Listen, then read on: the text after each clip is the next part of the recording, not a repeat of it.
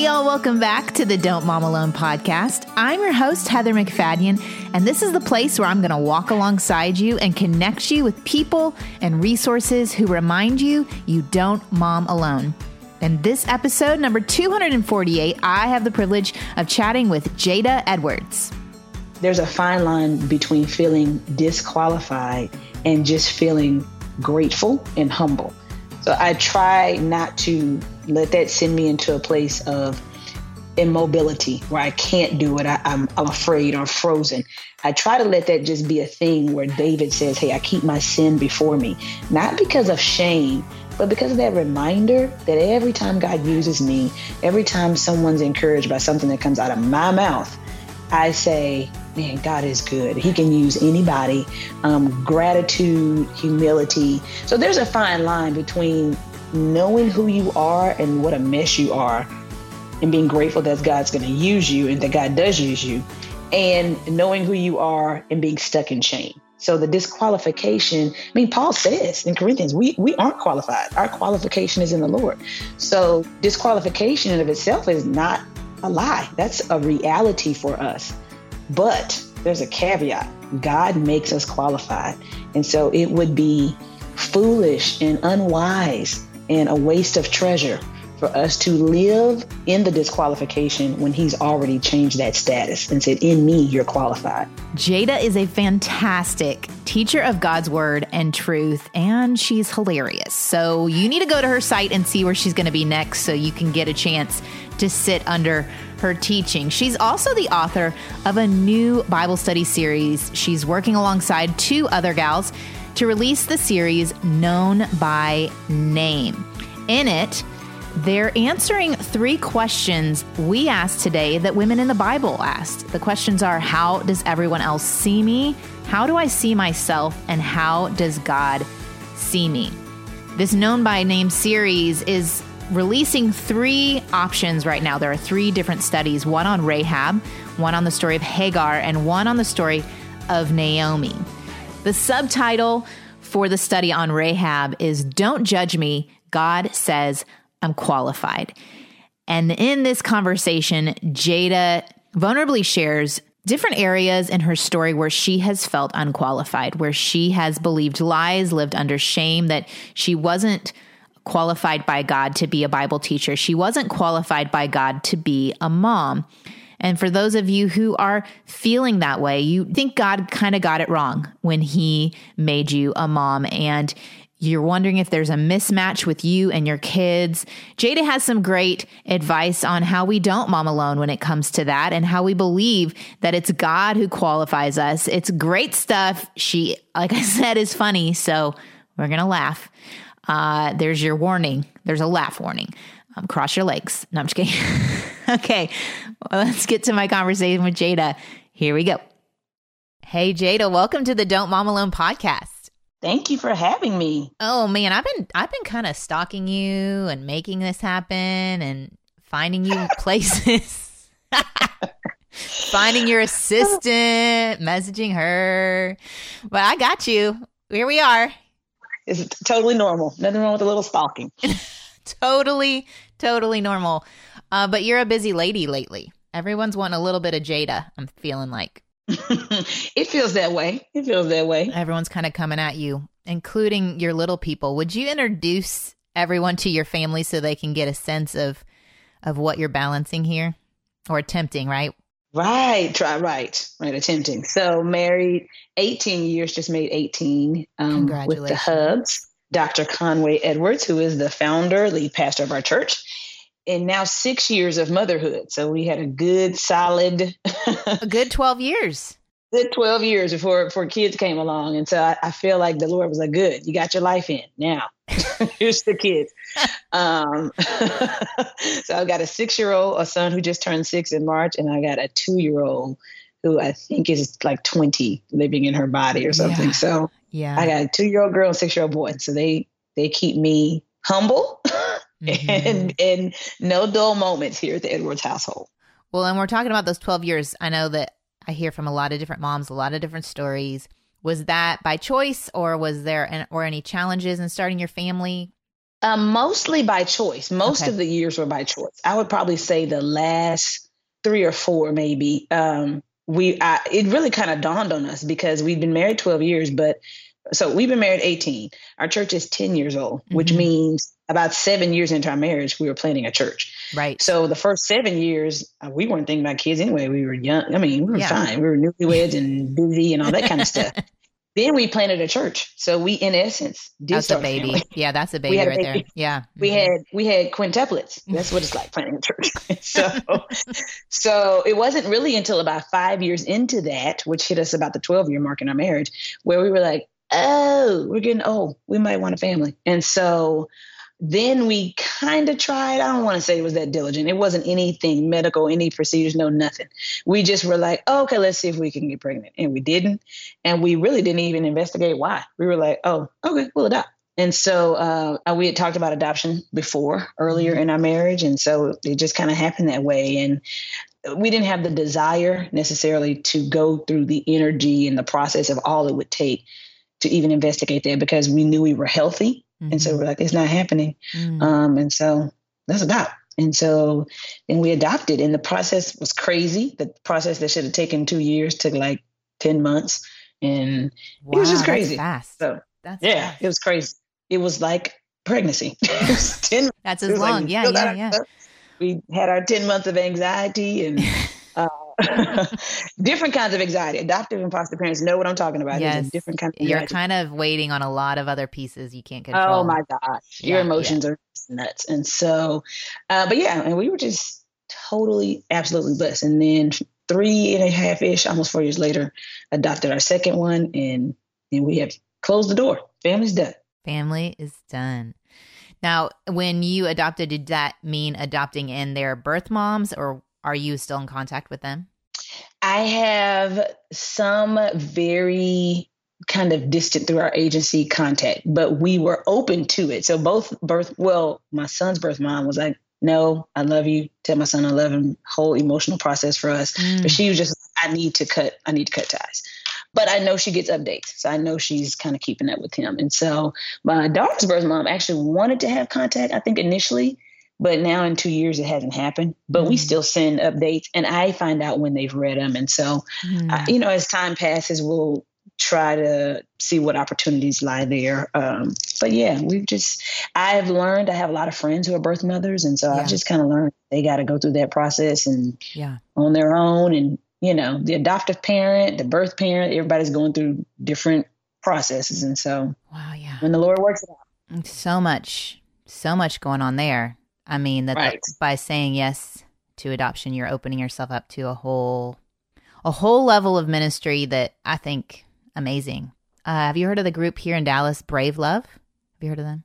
Mm-mm. They give a lot of honor and support to the birth mom, just acknowledging the significance of it. Is it's no small thing. It's no small thing. Okay, so I didn't know that was going to be all part of our chat, but I'm thankful that you shared it because you yeah. just helped another mom feel less alone in her story. So you have these two kids that you've brought into your family through adoption. You planted a church, and I've heard you, I'm going to say it, preach. Okay. Okay. I know it's teaching, but I think you preach. Um, so when did that desire or when did you become aware that you had the gifts to, you know, bring it? I mean, to teach God's word is what I mean. Yeah. How did you know? When yeah. did you discover it? um, I think I have from a young age, I remember always being kind of the advice giver, counselor mm. to my friends. And it wasn't because I was always doing right. Um, I really just think one of my spiritual gifts is wisdom. And so I just always had stuff to say. I always remember being able to hear a scripture and apply it and know what it means and it come back to my mind and tell my friends to the point that I annoyed them. This is really, you know, you know what the scripture is saying, you know. and don't bring this back up, by the way, friend, when I'm doing wrong, but I'm just saying. Right, right, so right, right, right. I'll just point it yeah. out in you, but I'm good over here. Right, yeah. Mm-hmm. right. So I always knew it. And then I got into my 20s. I was uh, late teens, early 20s teaching youth ministry at our church. And I was teaching a senior high class and over over time, this class started to grow and grow and grow. We started realizing the sophomores and the freshmen were sneaking into this class, and so we just had a great time. I was teaching and loving it, and then so it was just going hard in youth ministry, getting to teach, and then got married to a preacher.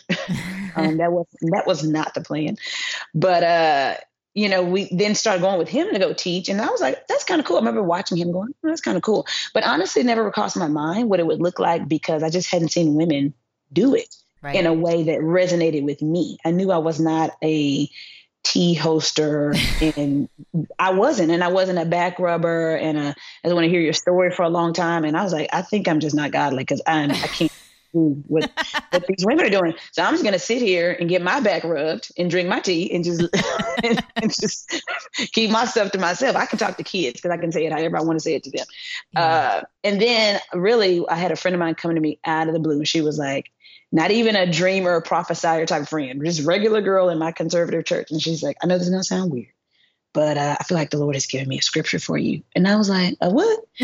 for me? And so she was like, Yeah, you, you need to go read First Timothy.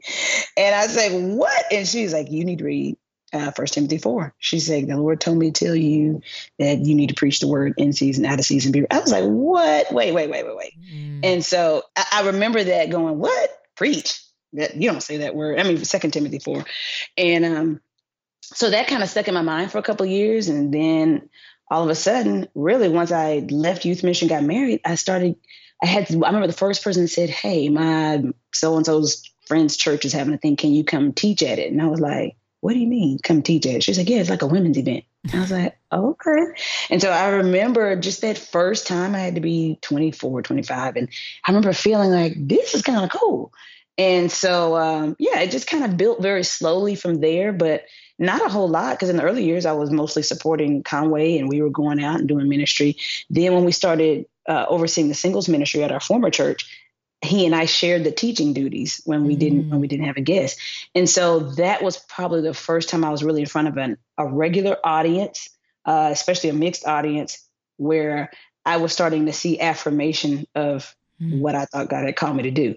And so, um, yeah, and and again, it went in seasons. I, I, we did that a lot for three or four years, and then it dropped off because we planted a church, you know. And yeah. then two years later, we started Bible study in our church. Then I was teaching again, and so it's just it's just kind of always been there, kind of a thing that okay, God, whenever you're ready for me to do it. And now in this season, ten years into planting a church, what God is just doing different things with the teaching and the ministry. And so, um, yeah, it's been an interesting journey. There were many times where I was like, this is not going to work. Nobody that looks like me as a female, yeah. as a black female, like nobody's doing this. Yeah. And so I don't know what you're talking about, God. yeah, so you're kind of breaking the mold. You're, you're kind of, I think you're, uh, for, for every bold step you take, you're inspiring a thousand other people to take that bold step. Yeah.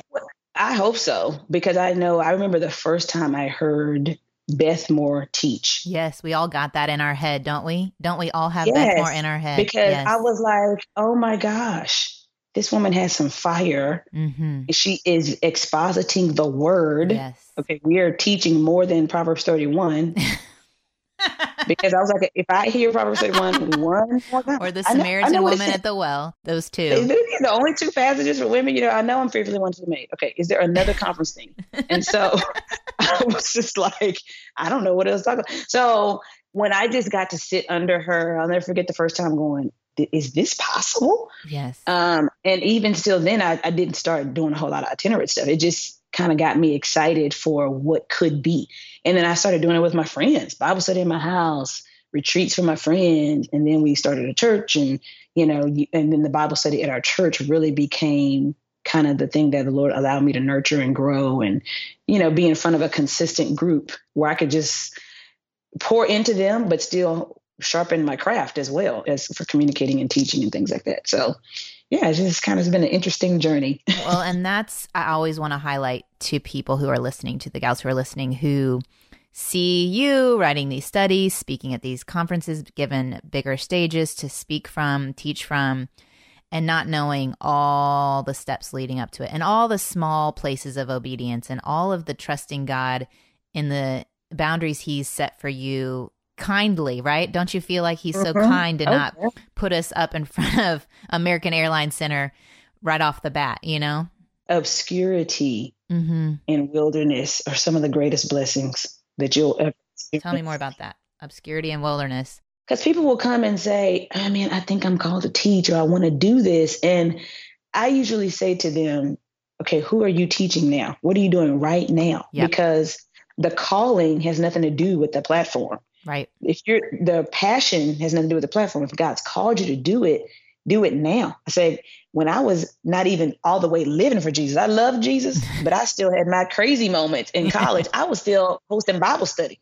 Probably Yeah. had no business hosting Bible study, but I just couldn't not do it. And so, you know, every now and then I'll go through old pictures while I was in my little apartment and my little friends in their folding chairs. And the, and I'm sitting around with, with my Bible open, like I really know what I'm talking about. And so I remember doing a women's retreat for my friends, just my friends. Found the Mhm. location, set up an agenda for the weekend. So this was before I was married. And so I tell people if it's the thing that God's burdened you with, then you're doing it. I don't care if it's for three people, five people, you've got to be doing it. And you want to do it in obscurity because you want to prepare uh, what you want to say on God's behalf, sharpen those gifts, get the crazy out of your system. Um, it never goes all the way away, but get a lot of the junk that we have to work through out of your system. So you're not doing that in front of a thousand people. And so that when God gives you an opportunity, you got something to say that's not going to embarrass him, like something to say because you can't start studying when you get an opportunity. You have to already have things built up. You know, like I remember just studying when I had, I mean, no audience, nobody to teach to. I had a series for nobody but myself. And it was a blessing because I had like this seven part in depth series about the character of a woman and all this stuff. And when we started our church, we were kind of in a hustle. Everything was, uh, you know, a Everything's thousand miles moving. Yeah, yeah, yeah, yeah. everything's a thousand miles an hour. So then my husband's like, hey, we need to start Bible studies. We started them every other Wednesday, which we still do now, 10 years later. Women is first and third Wednesday. We did it only because we didn't have a building. So we needed a childcare solution. We couldn't have the men and women out on the same night. So we were like, we'll do women on this Wednesday and men on the next. Somebody's always home with the kids. So it just stayed and it's created great men's and women's ministries for us over the years. Um, but I remember when he said, Hey, it's going to start next week. I was like, What? Wait, wait, what? After what? And we were in an apartment with 20 women sitting around there. And I'm like, Okay. And what I had was seven messages that really were so detailed and lengthy, they ended up being 14 messages, to each, that got me through the first several months of Bible study. And I wasn't happy, I was refreshing, not studying from scratch, which Right. I could not have done in the midst of all of our church planning duties. And those messages were at least two years old. And they'd never been taught before. I don't know who the audience was, you know, I don't know why I was even made them, but it was just the Lord saying, you need to study this, think through this. I remember being on a business trip because I had worked for a technology company out of high school. And I remember in my hotel room on this business trip, I'm studying. And the Lord says, go look in the mirror. And I want you to look at yourself while you're saying this. The how, and then don't just say it, but how would you explain this to somebody? And I was like, why? Wow. wow. I'm standing in the mirror in my hotel room on my business trip. And it was just random things like that where you need those hotel room mirror moments Mm. because God is honing you and preparing you for when He does bring opportunity. And the opportunity for you to speak to 20 of His daughters is as precious as it is to speak to 20,000. He, he does not create value in quantity. So Mhm. it's just that preparation. And so, yeah, I tell people all the time if this is the thing God's called you to do, you know, fashion design, being an entrepreneur or whatever, what are you doing right now? Because you sh- you have to be doing it now, even on a smaller scale, because that's how you know that it's something that you just you have to get done. So anyway, That's good. that was kind of how it was for me. So you are, have now been assigned the role of writing this study that Zondervan's put out. It's an amazing series of studies. They go by known by name. Right now, there are three on three women of the Bible: Rahab, Hagar, and Naomi. And you did it. I love in a community of women, a counselor, Kasey Van Norman, you, the Bible teacher, and Nicole Johnson, the drama dramatist. How do you say? that? Mhm, Okay. mhm. Yeah, that's right. Dramatist, yeah. So, was there anything, you know, the message of it is, especially the Rahab one, not believing the lie that something in your past disqualifies you from God using you now or in the future. So as these women are may- maybe seeing these gifts or feeling this calling or assignment, and they're maybe feeling the nudge to do something, whether it's whatever small step God's prompting them to, but then this lie creeps in about something from their past or um, position.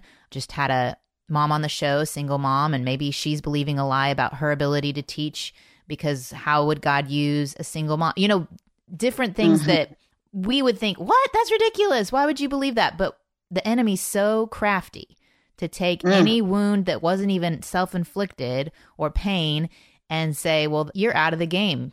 You can't be used yep. by God. So, was there anything personally for you that that you had to overcome a lie of disqualification? I think mine was just because I, well, number one, I think my personality, my, I think I was, am still brash and harsh and um, not necessarily appealing to a lot of people. and I think I really, uh, I think I thought about just my, I call my college years my dark years. And I, I really feel like I was uh, finding God. I was already a Christian, but this is the struggle if you're a church girl, especially. Mm. You can just get assimilated into a culture of Christianity and it not be something that has actually penetrated your heart. Mm. And so it wasn't until college where I was bold enough to ask God the question, Are you still there? Are you even there? Because now I was getting exposed to all these other religions and different ways of thinking. And people were saying, How do you know your way is right? And I was like, Because I went to Tony Evans Church and everything he says, right. Are you kidding me? Because like, I know, kidding? okay? He's a genius. If he yeah. said it, then it's right. Yeah, so, right, right, right. I was like, cuz, and my mama said, my daddy said. And so it was a hard two and a half, three years during college where I was trying to just figure out what I believed about God. Mm. And I, I, would love to say that that exploration was primarily intellectual, but it was not. It was also experiential. so mm-hmm. I did things, tried things, pushed boundaries where I was like, okay, God, you're going to forgive me for that? Okay, you still up there? Am I still a Christian? It was just all these mm-hmm. things that I knew the right answer to academically. But I just was like, I, I got to reconcile this. And so I had to go through a path um, where I really doubted a lot of things before uh, God really in his faithfulness waited me out and brought me back full circle, which is a side encouragement to any mamas out there with kids who are in college or in some season and you're like, I thought you knew Jesus. just trust, just trust the process because I would take those two or three years of exploration and coming out with my own unshakable faith. Like nobody can tell me different now than never having had that and always wondering in the back of my mind, is this really true? Yeah. I only do this because my mom said or the church I grew up in. So it was necessary uh, for me. So anyway, because of that, I think about that a lot and I go, somebody, I, there's got to be somebody that I knew in college that's going to listen to me teach one day and be like, Oh, really? That Jada? oh, yes. yes. And so, and our church, you know, our church is local to where I grew up, and I I didn't go to college far from home. Mm-hmm, so mm-hmm. there's people that come to our church sometime from college, and sometimes I don't remember, you know, because college is just so many friends in and out. so they'll go, "Yeah, we went to school together," and I look at them and go, okay. Um, what comes to mind uh, when you think about our time together in school? no, you were great. You always, oh, thank you, Jesus. Oh, and yeah. it may not have even been true, but the Holy Spirit has just blinded your memory. So I'm like, whatever. but I'm just grateful for the spiritual blinding. I am telling you, because I so that has always been a fear of mine. You know, yeah. um, there I had so many friends who I grew up in church with, and they stayed true church people, you know, and they just were good people. What was my perception anyway? They were just good people. So I always struggled, and I still struggle that every time I, you know, my platform changes or there's a new Instagram follower, I'm like, oh Lord, this thing could go bad. You know, I always just feel like I'm gonna do something or say something because, you know, I just got a fiery mouth and I can be a little argumentative and attitude. I mean, just stuff that right. is not. I feel like, yeah, one day it's just going to all break loose and people are going to go, oh, Lord. So I think that is a thing that I'm constantly thinking of. But I will say this the disqualification is there's a fine line between feeling disqualified and just feeling grateful and humble. So I try not to let that send me into a place of immobility where I can't do it. I, am I'm, I'm afraid or frozen. I try to let that just be a thing where David says, Hey, I keep my sin before me, not because of shame, but because of that reminder that every time God uses me, every time someone's encouraged by something that comes out of my mouth, I say, man, God is good. He can use anybody. Um, gratitude, humility. So there's a fine line between knowing who you are and what a mess you are and being grateful that God's going to use you and that God does use you, and knowing who you are and being stuck in shame. So the disqualification, I mean, Paul says in Corinthians, we we aren't qualified. Our qualification is in the Lord. Right. So disqualification in of itself is not a lie. That's a reality for us.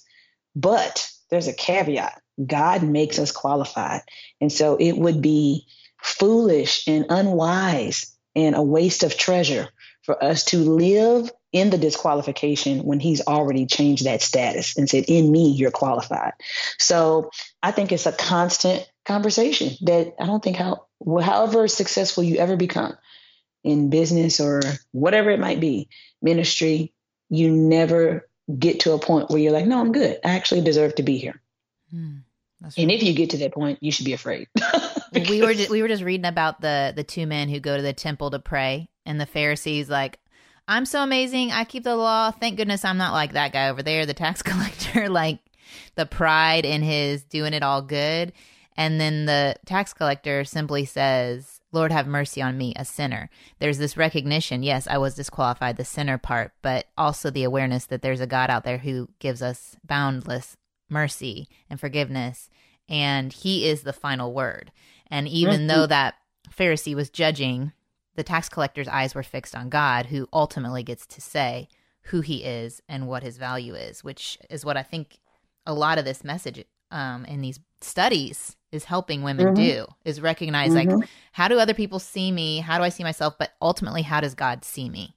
Absolutely. Nope i agree. And it is a total shift in perspective. And i would encourage anyone listening that to not be discouraged when that shift in perspective does not happen overnight. Mm. Um, it's a path toward a new perspective. You can know things that are true just like the moment you get saved or the moment you get healed or delivered or whatever. Your life generally is not drastically different the next day. And now you just have the ability to think differently and make new choices and all that. And so, yeah, it's a it is a perspective change, but it's a path toward that perspective. Every day in my mind i'm saying okay god yes all right you can be glorified through me. Okay yes this is how you see me. Okay and i hear the other voices and i'm like nope nope that's not true. And i have to have that internal dialogue you know every single time. And it just i don't think it goes away. I think that tension that wrestle that Paul experienced, like in Romans seven, the thing that I that I don't want to do is what I'm doing. the thing I want to do is what I'm not doing. Yeah it leads to gratitude. And like Roman, at the end of that whole internal dialogue he's having with himself in Romans 7, Romans 8 1 says, But there's therefore now no condemnation for those in Christ Jesus. So he's like, I got all this crazy going on on the inside, but man, I'm not condemned because, you know, life in Christ Jesus is is freedom. There's there's the law of the spirit is a different law than the law of the flesh. And so the internal conflict is fine. It's just you want that to be moving you down a path toward how God sees you and not a place where you get stuck in the internal conversation so much so that you can't live in the calling that God has for you. Yes. See, y'all just got a little sermon right there because it was good. and I want to take it and I want to apply it not just to uh, vocational ministry, preaching, teaching, but uh, the ministry within our homes. Because I don't know mm-hmm. about you, but I, I meet a lot of moms who don't feel like they're qualified to be doing this role of motherhood and they're believing a lot of lies.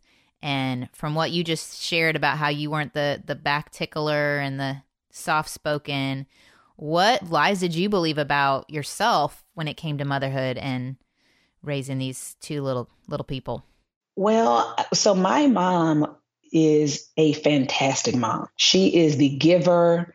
Mm. She's the the band-aid putter on her. The yeah. she's a she's a nurse, first of all, by vocation. So she's just all about the nurturing and the caring. She might be the Enneagram two kind of person. Oh my gosh. Yeah. Oh yeah, man. Yeah, she's just like, what do you need me to do? Do you need to walk to New York barefoot to get you? yes, I'm coming. she's just so giving. I mean, she had to be at work at like three or four in the morning. Wow. And while we were asleep, she would come in and brush our hair no. and lay our lunch money out. I mean, what in the world? So I was like, and was I was she a single mom?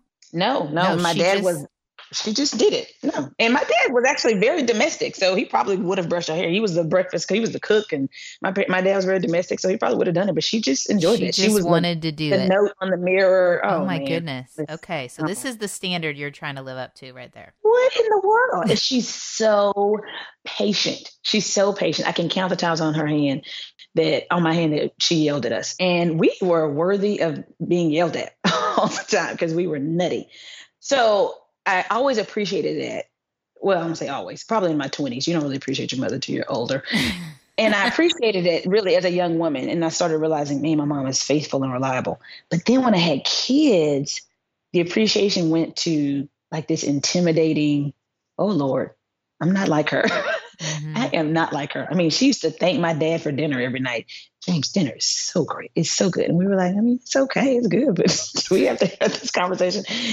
Oh, she was just so encouraging and mm-hmm. grateful and all that. And so I think I went in with more, I'm more like my father. I'm a bit of a disciplinarian and straight talk. And all right, we just, you're okay. Are you bleeding? Is it broken? Shake it off. Let's go. Let's keep moving. And so I struggled with how my kids would feel nurtured, really. Mm-hmm. And um, how I would be able to really communicate love and affection because I'm not a super back rubbing, touchy feely. But I think a couple things happened. One, the Lord showed me through my kids how my kids need who I am, first yeah. of all. Yeah. So he's like, hey, I've given you kids. My son is like my mother my adopted son. He's just like my mother. We we now he's my temperament for as outgoing and life of the party, but he is empathetic and encouraging and compassionate, and he can't get too many hugs. Huggy, like good night, twelve good night kisses, twelve stories, twelve hugs. So he is my mom, and so I get to bring balance to him with okay, let's get some things done. Okay, let's be disciplined, let's be focused, and on top of that. I've, I've been surprised at myself how even moments where I didn't think I had it in me, to just slow down and be compassionate and love him and nurture him. The Lord has just been gracious in that. He has been so gracious in that. And I think I, day by day, I find my footing a little bit saying, okay, these are the kids God has given me to shape. And I know there's going to be deficits, I know there's going to be gaps, but I'm going to trust the Lord for the gaps. And I'm going to do what I can with who I am. I'm not going to try to be anybody else. I'm going to be a failure at trying to be like my mother. It's going to mm-hmm. go badly. So mm-hmm. I can be the best mom that I can be. And then where I'm lacking, I can be honest about that. Because sometimes my son will say, Mom, that hurt my feelings. and I go, you know what, bud, I can understand how that did. Come give me a hug, you know. Mm-hmm. Um, and and I have to just be honest with that and understand that, hey, mama, mama doesn't do well with these kind of things, but on these other things, I got you, you know. Yeah. So it's just a con. I think it's just finding my footing and understanding that God, number one, I need to be who who God's made me to be. I'm gonna be a bad imitation of somebody else's version of motherhood. And number two, that God gave me kids that need me as a mom. And so that I found just a lot of assurance in that and just like, you know, I gotta just do what I can. And and when I become aware of shortcomings, I mean, I try to get better and pray about it, but I'm I'm really more concerned about am I communicating honestly, you know, with my kids about where I fall short and and still trying to um, teach them and put them around other people. Yeah, I got friends and aunts and uncles who do those things well because it's yeah. really a village anyway. So I don't, I, I don't want my kid to only be raised by me and my husband. So there's things that we don't do well, and so we've got aunts and uncles and friends and grandparents and all these people that I know God is going to use to create the, my child, my kids, the way they need, to, you know, and train them in the way they need to be trained up. So it's good. There are several moms listening who can identify I mean, a lot of moms that can identify with how you're describing yourself and that gifting. Really, it is a gifting. I was raised by a mom who was more like you are, wired more like you are. And so there's a gift in a strong woman who's leading the home and who's fiercely loyal and protective. And I'm sure those kids have no doubt that you have their back. Uh, oh, yeah. Yeah. So I was like, there'll be other times where I'm like, hey, somebody's messing with my kid. yes, like that. That goes along yeah. with that personality. Like you are, you are like, fiercely loyal. Please, yes. Don't come to the school. Do not come. Yeah, do here. not come to the school. That is exactly right. I'll be like, who was it? Who, who said it? yep, that fits. That all fits together. Yes, yes, yes. But you're also modeling for them a walking in your gifting. I think that that that kind of bent also models for kids that God has gifted you in teaching and in ministering and, and in communicating his word and that you are following that um, and that they aren't the center of your universe. I think there's a special future for your kids in the fact that you're laying that foundation as an option for them. So that's yeah. we just have to trust that God knows all the things, right? Like he just he does. He, I mean, you have to. And you yes. know, even my mom tells me, uh, I've had a couple of my good friends, their moms, be pretty significant in my life. And my mom has told me over the years, and one of them, one of my dear friends, her mother was kind of a no nonsense, spoken to my life, Jada, get your life together. Hush your mouth. Mm. You talk too much. You being whatever you been. And my mom told me over the years, I was grateful for this person's mother because she has she's different than me and i know she has been able to challenge you on some things that i couldn't so even mm. my mother who i think is amazing. She's the gold standard. Even she knows that, hey, that's just who I am. There's this whole other side because of how you're wired that I couldn't really speak to. And you needed a person that was a little stronger willed. And so even yeah. in my growing up, I see how God kind of augments our parenting. You know, he brings yes. us these great communities and villages. And so I do the same thing because I, you know, my son has uh, my godson's mother is, oh my gosh, she's just sweet, sweet, sweet. And so they, when they spend time together, he gets all the rubs and all the, you know, you know, she just lets them do, oh, well, we're in the bath like it's a pool and we are just, I'm like, great, y'all. I'll be in the bag like the fool, you know. And I made strawberries in the shape of their initials, and you're just like, so glad. I'm so glad you did that because he's never experienced that. So just like, so listen, oh, take your village, your friends your village, and family, yes. because they will, you know, they just bring a roundedness to our kids' experience. And the truth is, our kids do not expect us to be everything, all things. Only mm-hmm. if we teach them to expect that from us.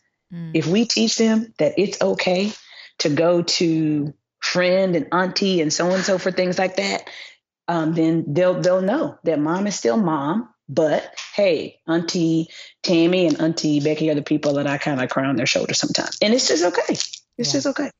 That's good. I mean, growing up, my parents were uh, adult believers, and so their family of origins were not believers, and so I did have, you know, Aunt Susie, Uncle Bill that were believers from the church that I could go to, but I, I don't know that. I, I think that's more rare.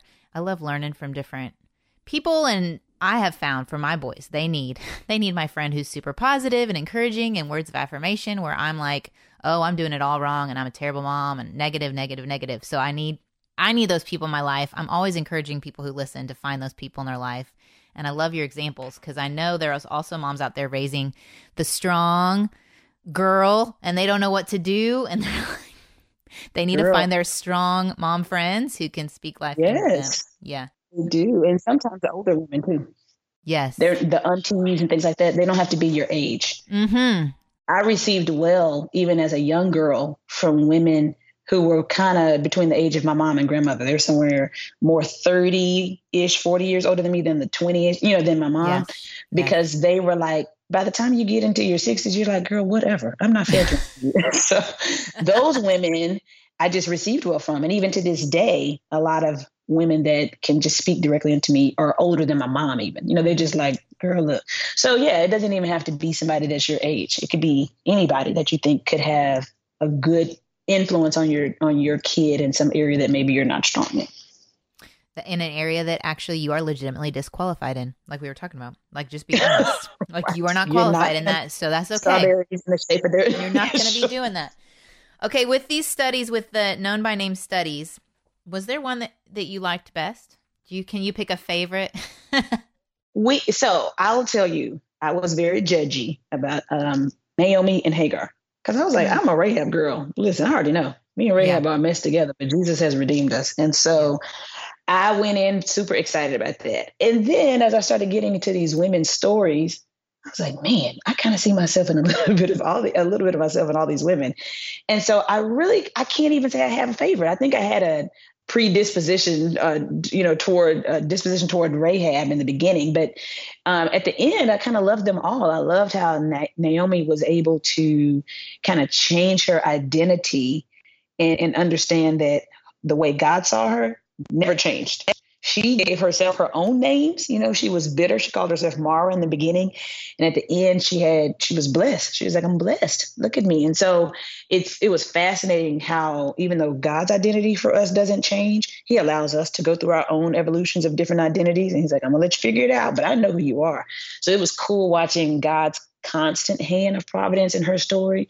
Um, Hagar was great too because I love that Hagar wasn't even a believer. She wasn't even of the children of Israel. She wasn't God's chosen people, but he still uh, ministered to her and met her. And actually, it's the first time we see in the Bible Jehovah Roi that God sees. And it was Hagar. Hagar is the mm-hmm. first person we see that Jehovah sees. And so, just how intimate to be, you know, not a church girl, not the right religion, the servant with the outcast kid. You were manipulated into this situation. And in the midst of your loneliness, like, okay, forget it. It's all over. God is like, I'm there. Jehovah is there. I see you. And so I just, I think I fell in love with parts of all of them because, you know, God gives us all these women in the Bible because we need all of them. we need all of their stories um, at some season in life. So yeah, I love them all.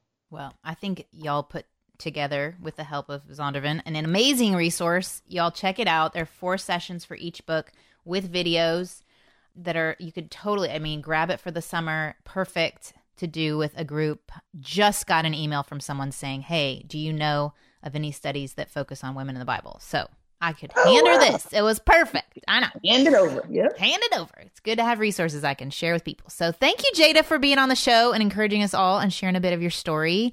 Um, I will put links to all the places they can find you. But if you want to say where online they can connect with you. Is it your site the best place? Yeah, you can connect with me at jadaedwards.com. Um, and that's more general kind of updates. Uh, we'll try to keep that updated if you want to reach out or contact or booking and things like that. But if you just want to laugh at my crazy kids, uh, then you can follow me on Instagram. Uh, guaranteed entertainment there. Uh, Instagram is Jada underscore Edwards. And Twitter, I'm there too, Jada Edwards 1721. And so I'm all over the place. I do love social media. And so, um, yeah, I can find me in all those places. Well, we appreciate you and you following God's leading in all the things. And and I just um I'm excited to see where God's taking you next because I know you're you're you are in demand. You are in demand. God's God is expanding your boundaries. So excited for you. Well, thank you. Thank you so much for having me on. You see what I'm saying? I hope you enjoyed that as much as I did chatting with her. And I would definitely go look at these studies. Uh, there are videos that go along with it, which is always a little bit easier if you're leading a group of women and they're short. They're like four sessions each study. So that's also helpful. I want to pray for us because perhaps you are recognizing a mismatch between who you're believing you are and who God says you are through Christ. So I'm going to I'm going to pray over us. Lord, I thank you for the one who is listening. I thank you that she's taking time to learn more about you, about your word, about who you say she is. I thank you that you sent your son so that we could be seen by you as right and beloved. And I thank you that you loved us before we even knew who you were. Before we even had a concept of God, you loved us. I pray, Lord, for the one who is listening that she feels seen and known by you, God. I pray for any area that she keeps hearing a repeated lie of unqualified, failure, not enough, or too much. That she's too much to be the kind of mom she sees in her head. She's too much to be the kind of wife Too much to be the kind of friend. that she would be leave the truth that she is never too much for you. I also pray that you will surround her with other moms, aunties, friends who can can fill in the cracks. We cannot be everything to everyone. And Lord, I thank you that that's where community comes in. I pray, Lord, if there's a child who is challenging her, that you would open her eyes to see a person that you've placed in her life who can be a voice in that child's life, uh, what that child needs. Help her to put pride aside and ask for that help. I pray that for my own life, Lord. I pray that I would recognize the gifts of the people that you've given me. I thank you, God, for this time. I pray that you give us that extra boost of energy to push through the end of the year, the school year, and to look forward to all that you have for us in the upcoming months. In Jesus' name, amen. Okay, couple of announcements. One, uh, next week, I will have an episode on summer strategies. I know it's coming out on Memorial Day, and you're like, Heather, it's already summer for us. You're too late. Well, these tips are going to be worth it. Even if you're just starting summer, when you hear what Laura and Courtney share, I mean, I was so inspired. Got some great strategies I'm already brewing about for our summer. The boys, oh, they're going to love it. Uh, second announcement I shared about it last week, maybe the week before. I want to connect with you better and more reliably. The way that I'm doing that is I'm inviting you to join me. Go over to Hola Heather. Hola starts with an H, like Heather, H O L A Heather.com. You go there and you put in your email address, and then every Monday you'll get a little update from me with the latest episode, what's shaken in the Mac house, some of my favorite things, and you'll get links to the show notes. So that way we can stay connected and you won't miss anything. Third announcement it kind of goes with like not missing anything. We are in the works, uh, working on the Don't Mom Alone Live. We've been working on it. We want to make it amazing. Uh, so I'm thinking I'm going to take and do like a couple on the road this fall. Stay tuned for that. This is why you need to go over to Hola Heather so you don't miss any announcements on that. And then early 2020, we're hoping to have a live event here in Dallas. So I'm going to do more than one this year. That's exciting. Uh, fourth announcement Summer of Mentorship. Y'all have been around the podcast long enough, you know in the summer, because I have my children home, because I want to hang out with them, I take a little break in doing new interviews because it's hard to coordinate your schedule with interviews with kids. It's just, it's tricky. So we take a little break. And the way I do that is I package six episodes, taking previous episodes that y'all have loved from mentors that you love, and release a new one each week and we also offer discussion questions. So, if you want to invite some friends to do the summer of mentorship with you, you say, hey, let's hang out. You could do it weekly if you want. You don't have to. You could just pick or choose a couple of them and listen to the episode on your own and then discuss it. It's our Don't Mom Alone podcast club. It's like a book club, but with podcasts. So if you want to sign up for that, go to my podcast page, scroll down to the bottom. I think that's where it is right now. Or you can just Google DMA Podcast Club and see what you come up with. If you sign up there, you will get the discussion questions in your inbox uh, and get connected with our Facebook group uh, with all the other leaders. Okay, I think that's all the announcements. Have a fantastic end to the school year, all the teacher gifts I want to kiss the person's face who invented Venmo. I mean, let me count the ways that I love you, Venmo. Anyway, have a great week. Adios. I hope you enjoyed this episode of the Don't Mom Alone podcast. If you're wanting to connect with more people and more resources to help remind you that you're not alone, head over to don'tmomalone.com. That's also where you'll find the show notes with any links mentioned by our guests. Most importantly, I want you to know the good news. The great news that you're not alone because God has promised to always be with you. With faith in Jesus Christ, the one who died for you and rose again, he said when he left, he was going to leave a helper, a comforter to be with us. God in us. Moms, that is superpower.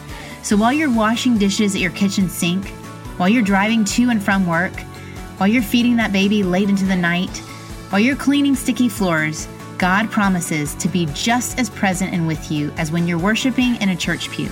As it says in Zephaniah 3:17, "The Lord your God is with you. He is mighty to save.